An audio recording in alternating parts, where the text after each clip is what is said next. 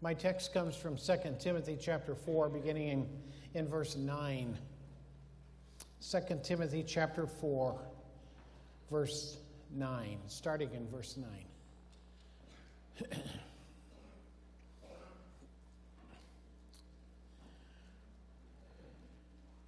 Paul wrote 13 books of the New Testament, and it's my feeling that this is one of the more important books not to say that the others aren't important, but this is a book that stands out, at least in my mind, as incredibly important for the life of the church today as it was in the day of Timothy. Timothy is receiving this. This is a letter. This is actually a, a letter that uh, Paul would have written, and it was going to be taken to Timothy in some way. Now, Paul is in a Roman prison. And yet, even in that prison, he was allowed to do, he had some privileges. And one of those was to continue writing. And he wrote a number of the uh, New Testament books from a prison cell. He mentions several who had abandoned him in this difficult time. You see, Paul had wanted an audience with the Roman emperor, and that's exactly what he got. It took him a while, but he got there. And so Paul is in prison. All of his appeals have been finished. There is no more appeal. He has a death sentence hanging over his head.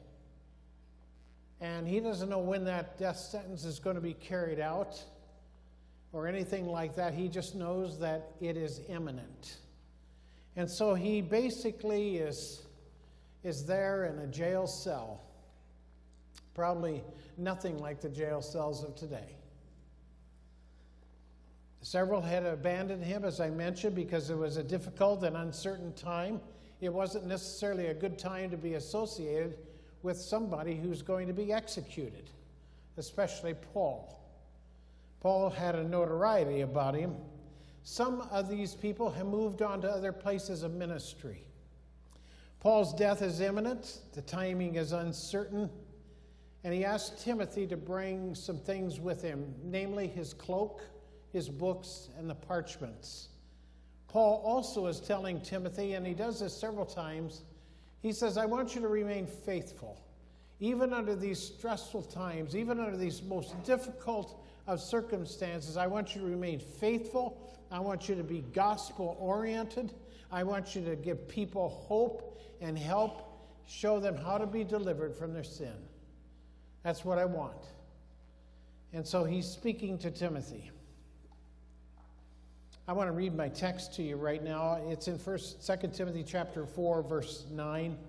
Be diligent to come to me quickly, for Demas has forsaken me, having loved this present world. Let me tell you something, folks. The present world does have an attractiveness to it. You can't deny that. And Demas, apparently, somewhere along the way, Demas was a guy that was helping Paul. Demas was a part of a church or, or the community of faith. And he loved the people of God, but somewhere along the way, his heart and his mind began to detour off of that path.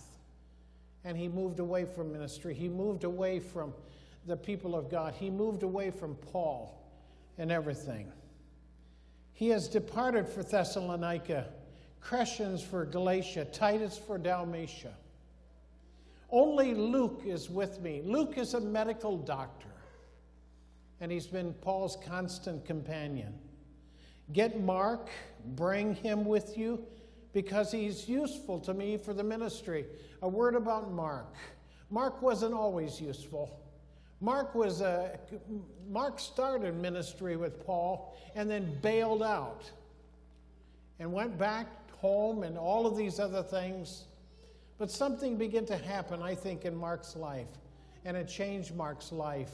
And Paul is saying, Bring him, he's useful. A revival had started in his heart.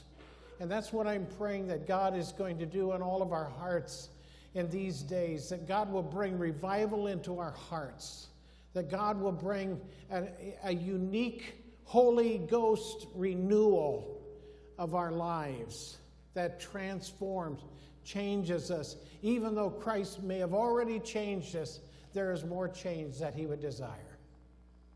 Mark is useful. Bring him with me. And Tychicus I sent to Ephesus. Bring the cloak that I left uh, with Carpus at Troas when you come, and the books, especially the parchments. Uh, Paul mentions another troublemaker here in Alexander. Alexander the coppersmith did me much harm. May the Lord repay him according to his works. You must be aware of him because he greatly resisted our words. At my first defense, no one stood with me, all forsook me. May it not be charged against them. Paul's a forgiving guy. Paul learned the lesson of Jesus. Paul, Jesus told Peter, he says, Look, you forgive seven times 70. Paul acquired that lesson. And he made it a part of his life, even though these people are giving him a lot of trouble. Forgive. But the Lord stood with me and strengthened me. Verse 17. So that the message might be preached fully through me, and that all the Gentiles might hear. Also, I was delivered out of the mouth of the lion.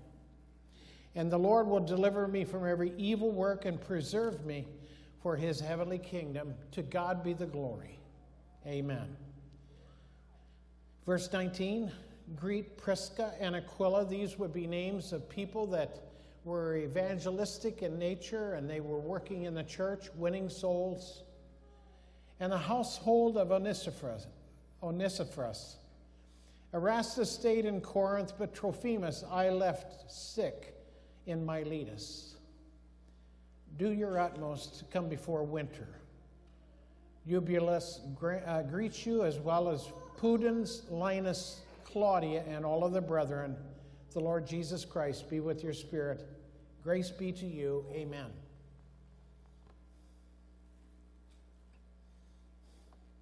I was reading an article here just in the last uh, few days.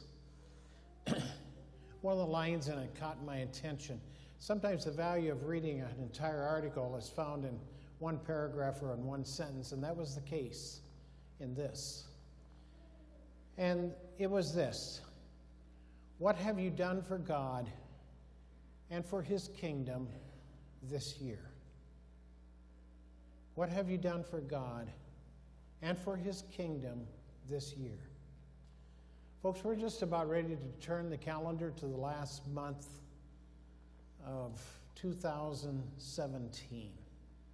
How many times have you said, I can't believe where time has gone? I, I don't know about you, but I, I keep thinking this, and I've said it out loud probably almost every week to at least somebody. And last week, I, I, I, I thought to myself, it can't be Thanksgiving yet. It just can't be. And yet it was. Time moves on so quickly, doesn't it? Paul had three great friends in the world. Friend number one, of course, was Jesus whom Paul knew. Acts 27 tells us basically, it says, For there stood by me that night an angel of God, an angel of God to whom I belong and to whom I serve. Jesus was a friend of Paul. Another one of Paul's friends was Luke. As I mentioned, Luke is a medical doctor that was very faithful, followed Paul, was with Paul and most likely still with Paul even in his imprisonment. Luke. The other was Timothy. Timothy is prominent in many ways because he was the pastor of the church at Ephesus, and Paul refers to him as a son in the faith. I think he was much loved by Paul, just by the way you gather the writings that Paul spoke to him and the things he said. So, Paul here is the experienced apostle, aged, battle worn. He'd been in it. You can't, you can never point a finger at Paul and say, You could have done a little bit more, I think, Paul. I don't know how you could do that. Not Paul. And he had the battle scars to prove it, too. Beaten and stoned and everything else, shipwrecked what, about three or four times, something like that. I mean, this guy had had it. He'd been in all kinds of jails. You know, you go to, go to a town, start a church, go to jail. That was sort of the, the motif of Paul. Time had run out on all of the appeals, and now he was scheduled for execution. What have you done for God? Come before winter. That stays in my mind, it resides in my heart. What have I done for God? I think it's worth all of us to be reflective of our lives. I don't think we need to forget the past. I think we need to sort through the past, and I think we need to, I think we need to be smart about that. But what have I done for God? Have I been faithful? Have I served Him to all of my ability? I'm not trying to put a guilt trip on anybody because this message is for me too. What have I done for God? God has blessed me with a lot of things in my life and a lot of opportunities, a lot of uh, just many things. But what have I done for Him? What is it that counts? And all of these things, I keep thinking of that. Soon it's, a farmer knows this best of all. Come before winter. I know when my dad was farming, and this has been years and years ago, so farming has changed so much. So much. But I know my dad was always anxious about making sure we had the crop finished by Thanksgiving. That was the goal, to get it out of the, out of the field by Thanksgiving. That's a little different these days, I realize, with different techniques and methods and everything like that. But time flies right along. What have you done for God? Come before winter tells me there are these are days of opportunities. I don't believe Paul is I don't believe Paul is uh, sitting in this prison cell writing this letter, speaking to Timothy, and I don't I don't I don't get the idea that he's sorrowful and and uh, just. Uh, just feeling so bad that his life is going to be finished, his ministry is going to be done. I don't see that at all. I think when Paul says stuff like come before winter, I think Paul is saying, take a look at the opportunities that are all around you, Timothy, and look at those opportunities. How can you address them? How can you, uh, how can you attack those opportunities and make something good for God? How can that work? How can that work for us in 2017? Look at the opportunity around us. It's amazing, it's incredible. Yes, I know there's all kinds of barriers, there's all kinds of devils out there that don't want you to do anything and all of that business. But I don't, we must not miss these opportunities. I don't want to miss out. We're living in a day when churches are being, folks, churches are being planted today by the minute all over this world and even in this country. Churches are being planted on a daily basis now. I'm talking about gospel preaching churches. Churches that really preach this book, this Bible, are being planted now on a daily basis in America. And it's a wonderful thing. It's an opportunity. We seize the opportunity, and thousands are being won and opening doors everywhere. I can tell you this at LifeGate, and I'm really, I'm really excited about this mainly because I believe at every service, not, and granted, we've only had three, and uh, but every service we've seen people come to Christ. That's a tremendous reward. That's a wonderful thing to make an inroad into people's lives, to see people's lives transformed and changed by the power of the gospel. Jesus knew his time was limited and that it was imperative that his light shine in the midst of darkness of his day. And so we've come into this place called 2017, and we'll turn the calendar in about 35 days to 2018, the Lord willing. And this world continues to race toward its conclusion. There's an over intense, there's an over intensifying urgency. Paul says, knowing the terror of the Lord, we persuade men.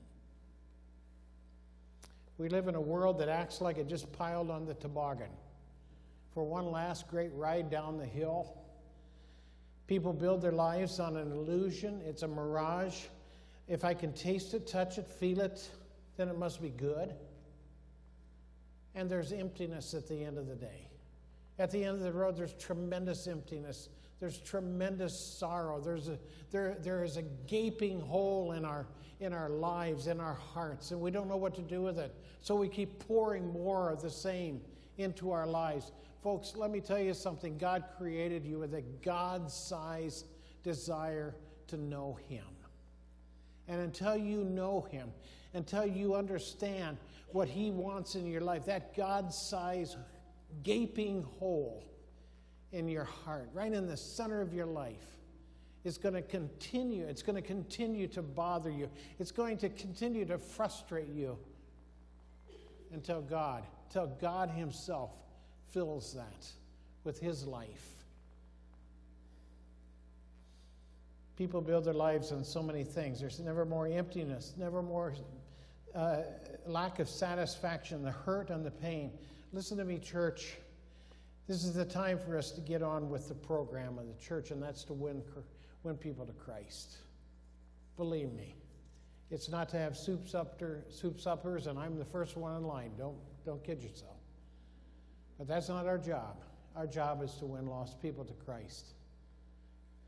I, I saw something last night as checking through some social media. Bonnie Gertis and Brian have a shop at Crossroads Mall in Fort Dodge. And she made a note that on Black Friday, you know when that is, they had a nativity set in the store, and a young shopper, and I never did figure out how young that shopper was. I, I assume it's older than Judah, but uh, yeah, she's shaking her head. Yeah, it was. It was a young shopper that looked at it and asked this question Why is that baby lying in a nest?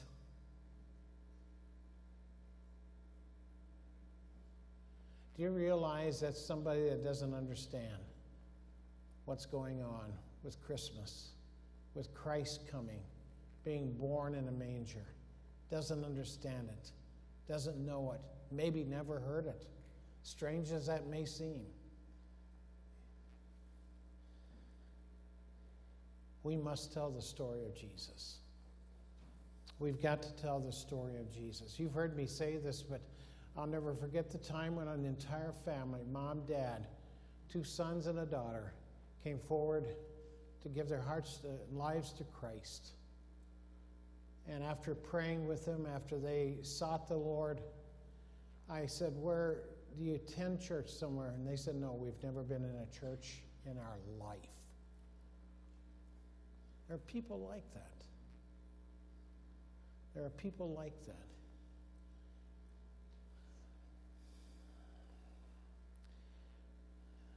Paul said, Be diligent to come to me quickly. However, I've speculated, I guess I run this, I run this play through my mind. What if Timothy would have waited? What if he had put this off? You know, the pastor of a growing church has a lot of responsibility, and, and Timothy had plenty of responsibilities, some great burdens.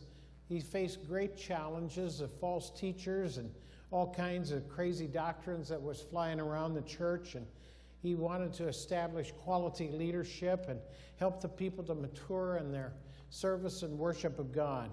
Do your utmost, Paul said, to come before winter. Paul asked this young minister to give him a favor. Do a favor for me. Bring the coat because it was probably going to get cold. The books, the parchments, most likely Old Testament writings, probably some of Paul's own personal writings and number of things that he might have sent to churches or notes and everything. But these would be these would be incredibly important. Paul look folks paul's a scholar. Paul's a writer. He would want these things. These would be like old friends that showed up on his where his cell is or wherever he was he wants these old friends around him because they bring him much comfort. Why should Timothy come before winter? Because I believe it's simple. First, there's a very practical reason. Ship, ships sort of quit sailing during this time of the year because it's so rough and dangerous and, and everything like that. It was even dangerous to go on foot uh, in many of these areas. But what if Timothy delayed? What if he had gone down to the port with these things for Paul, but nothing was sailing? Why? Because it's winter. But what about Paul? I think we can put some words in Timothy's mind and his thoughts here. Well, I intended to go, I wanted to go, I hoped to go, but first I needed to do this. Folks, it's about priorities, isn't it? It really is. And those are difficult. Those are very difficult because there's such a tension, there's always a pull on priorities to move this way or that way or whatever way it might be. There's that kind of a tension that comes into our lives. I don't believe this is an hour to hold back. I don't believe this is an hour to say, let's, uh, let's, let's just hunker down here and weather this storm. And, you know, it's just us here and we feel safe in this room and everything. I don't believe this is the time at all. Not at all. God is calling us to be bold soldiers of the cross and people of faith, people of vision, people with discipline, not to squander resources or anything, or even to look at the opportunities that might be before us and say there is nothing. I was visiting with a, uh, one of our families, and um, you know, I don't think I'm going to go there because I might identify somebody there a little close. Excuse me, pardon me. I pick up the newspaper all the time, and I've done that for years and years, decades. Maybe because I used to be in the newspaper business and, and everything, writing for a newspaper early after my college years, but I always glance at the obituaries. I know that sounds kind of weird, and, uh, but I do. I look at the obituaries, and I'm starting to find more people I know dying. This is the downer part of this message. I get a quarterly uh, newsletter from our denominational headquarters, and they, uh, they list the pastors who have died. And I, it's been my habit to take my uh, magic marker and, and just highlight. I, I'm getting more ink on the page. Now I'm starting to get nervous because I'm seeing names that says, "Oh, I remember preaching for him," and I think, "Oh man." I look at those names. There's nothing behind those names. You know, this is a great guy. This is a wonderful, just a name. That's how it ends up. Folks, my reward isn't here, is it? There's a crown up in heaven. That's where it's really at. It's nothing here. Jesus took three disciples to the garden to join him in a great vigil of prayer in Gethsemane the night that he would be betrayed. The master's request was very simple watch with me and pray. Two things watch with me and pray. But sleep overtook these disciples. Now, before we get too rough on those disciples, and I think sometimes we do, and I think that's a little unfair, those disciples were good people. They were good people. They loved Jesus. They had been with Jesus for three years and they loved doing what Jesus did, but they fell asleep. So I, I, you know, I think sometimes we just need to back off on those guys just a little bit. But there was an opportunity that passed. God is building his church today in the midst of great opposites.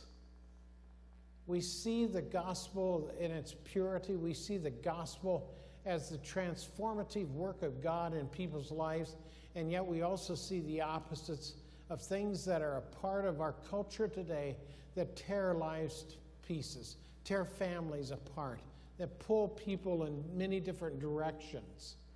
But we build our church, we build our church in the midst of that, right in the middle because I believe that's exactly where God wants His church to be built. Because God says, I want a lighthouse that sits on a hilltop.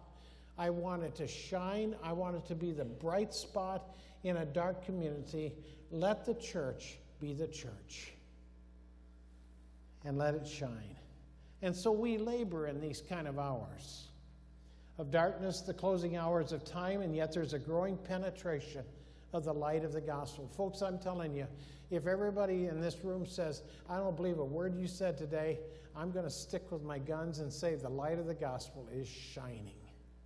And it's going to keep right on shining as long as there are people, I believe, like you folks, that are committed to God, that are committed to what God wants, that are, that are not just concerned, what's my personal comfort, what's, what's this to me, or what that, whatever it might be, but committed to reaching lost people, helping people to know Christ.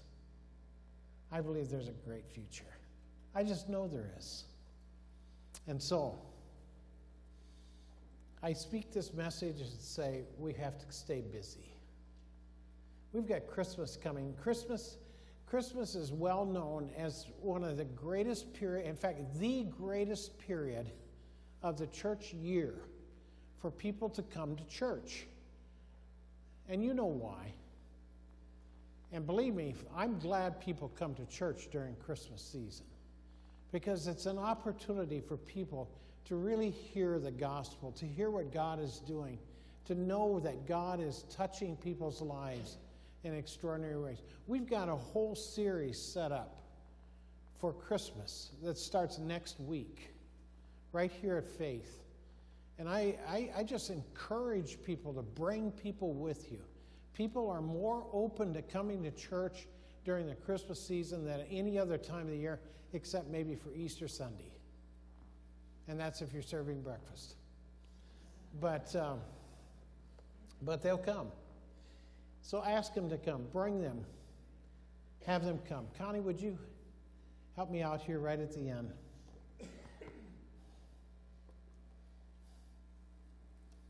We look at these opportunities and we ask God, and that's a prayer of my heart. We ask God, how do we do this? In what way do we do it? How do we do this without, we don't want to hold anything back. We want God to work in our lives, to give us His help to give us his encouragement. I want you to stand with me, sing this little chorus Lord, prepare me to be a sanctuary, pure and holy, tried and true. Let's sing it together this morning. Sing it with me. Lord, prepare me to be a sanctuary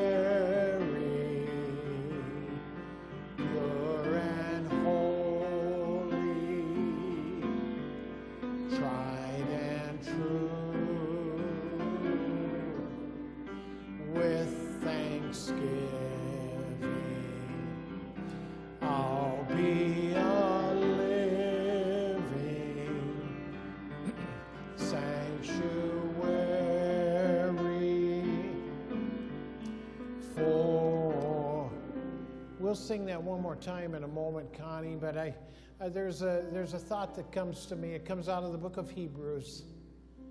It simply says this harden not your heart.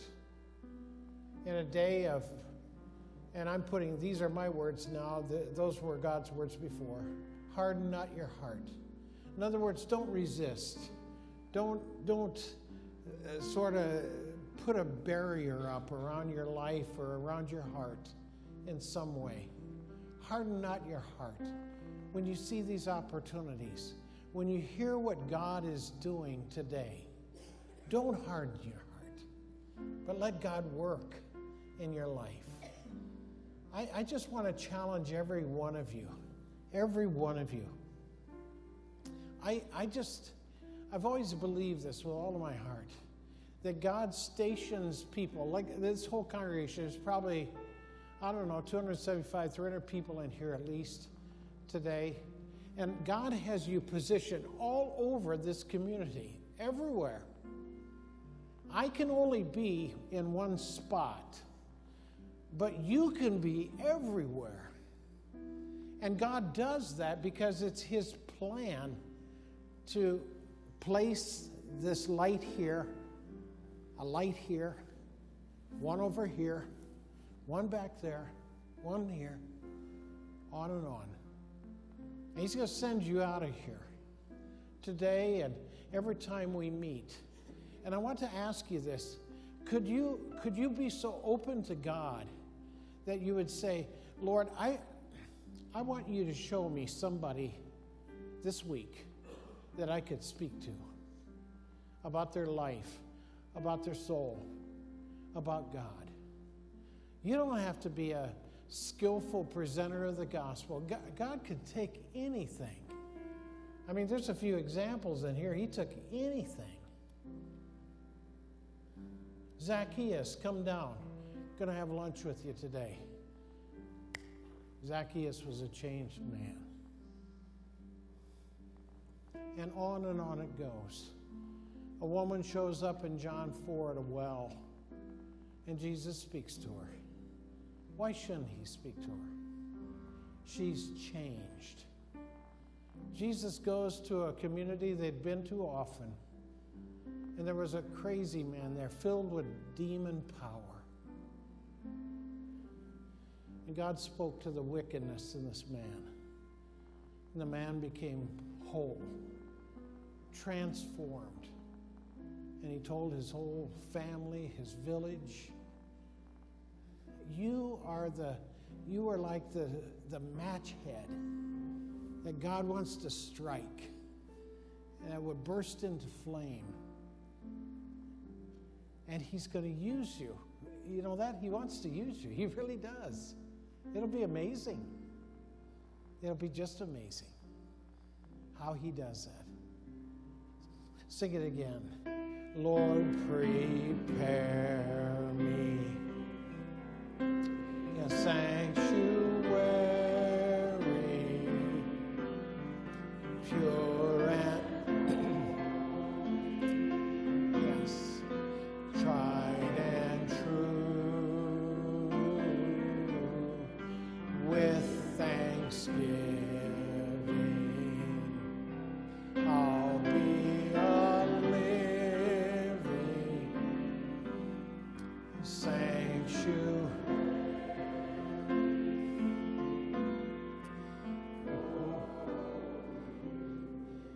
Heavenly Father, I pray that you'll take the elements, the proper elements of this message. Lord, I feel like it was kind of scattered all over the place, but take the ones that are important and apply it into our life, apply it into my heart, apply it into this congregation, into their, into their daily lives.